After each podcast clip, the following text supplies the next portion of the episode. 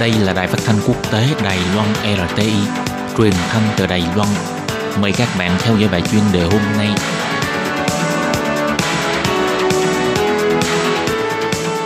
Thúy Anh xin kính chào quý vị và các bạn. Chào mừng các bạn cùng đến với bài chuyên đề ngày hôm nay. Chuyên đề hôm nay có chủ đề là Trường đại học phục đáng sửa đổi điều lệ nhà trường. Liệu động thái này có phải là vạch đất tự ngăn cho tương lai của Trung Quốc? Và sau đây mời các bạn cùng lắng nghe nội dung chi tiết của bài chuyên đề này.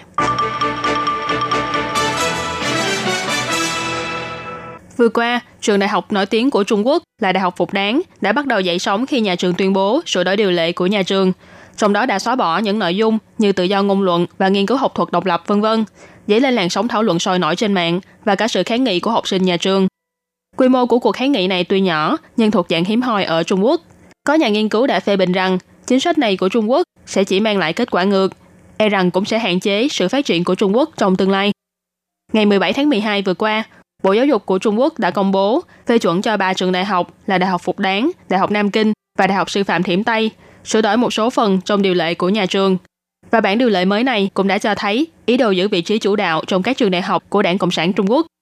Trong bản điều lệ mới đã xóa bỏ những từ như tự do tư tưởng, quản lý dân chủ, học thuật độc lập vân vân, khiến cho sinh viên của trường đại học Phục Đáng phản ứng gay gắt. Và sự việc này cũng lập tức trở thành đề tài nóng trên mạng xã hội. Nhiều giáo sư tại trường đại học Phục Đáng cũng đã phát biểu trên mạng thẳng thắn phê bình quyết định sửa đổi điều lệ này. Một số học sinh của trường thì tập trung tại căng tin để hát bài hát của nhà trường, nhấn mạnh những từ như học thuật độc lập, tự do tư tưởng để thể hiện sự kháng nghị của mình. Trên mạng còn có người trực tiếp gọi tên trường đại học Phục Đáng là trường đảng Phục Đáng. Thế nhưng những lời phê bình và cả video quay cảnh sinh viên hát bài hát nhà trường trên các trang mạng cũng đã nhanh chóng bị xóa hoặc gỡ bỏ.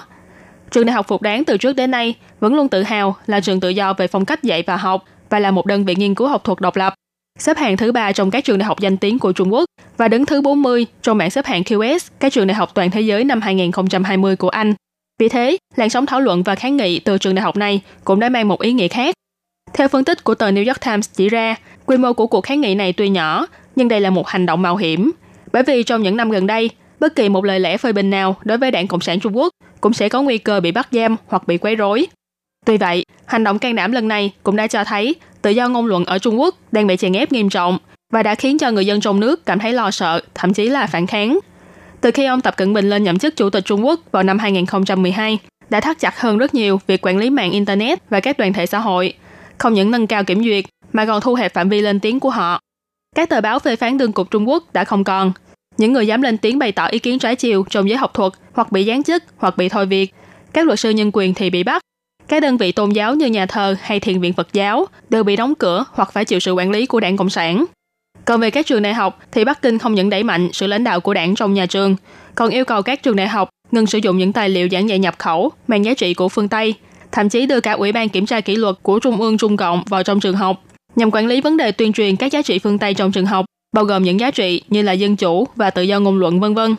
Phó giáo sư tại khoa lịch sử của trường đại học Phục Đáng, bà Tôn Bội Đông đã trả lời phỏng vấn của tờ Washington Post cho biết, từ những năm trước là trường Phục Đáng đã quản lý nghiêm ngặt hơn rất nhiều về vấn đề tự do thảo luận. Lần sửa đổi điều lệ này chẳng qua chỉ là một sự khẳng định chính thức mà thôi. Bà nói, chúng tôi không cần phải giả vờ nữa rồi. Khi thông tin sửa đổi điều lệ nhà trường của trường đại học Phục Đáng vừa công bố, cũng là lúc cuộc biểu tình của người dân Hồng Kông đạt mốc nửa năm. Mặc dù chính phủ Trung Quốc cực lực phong tỏa các thông tin tin tức về tình hình biểu tình ở Hồng Kông, nhưng trong sự kiện của Đại học Phục Đáng lần này, một số bài thảo luận trên mạng cũng đã xuất hiện câu khẩu hiệu giống như của Hồng Kông là quan phục phục đáng, cách mạng thời đại. Chuyên gia về vấn đề Trung Quốc tại tổ chức Human Rights Watch, bà Maya Wang nhận xét, sửa đổi điều lệ của trường đại học chỉ là một bước đi khác để đóng cửa trái tim của Trung Quốc. Từ khi ông Tập Cận Bình lên nhậm chức đến nay, chúng ta đã có thể thấy được rất nhiều sự tự do của người dân Trung Quốc đều đang dần mất đi. Nghiên cứu viên cao cấp tại Quỹ Hòa bình Thế giới Carnegie, ông Michael Swain đã bày tỏ với tờ New York Times rằng việc sửa đổi điều lệ nhà trường sẽ gây ra hậu quả ngược. Ông nói, Trung Cộng nếu muốn tồn tại lâu dài thì nên tìm ra phương pháp mới để thúc đẩy cho kinh tế tăng trưởng, chứ không phải là cứ cố gắng theo đuổi những quy phạm trong chủ nghĩa Lenin như vậy.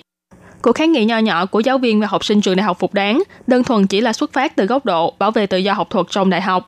Nhưng nếu đường của Bắc Kinh vẫn tiếp tục dấn sâu hơn trong việc khống chế tự do ngôn luận và nghiên cứu học thuật độc lập của trường đại học, thì có lẽ hành động này sẽ đủ để bóp nghẹt sự phát triển của Trung Quốc trong tương lai. Các bạn thân mến, vừa rồi là bài chuyên đề ngày hôm nay do Thúy Anh biên tập và thực hiện. Cảm ơn sự chú ý.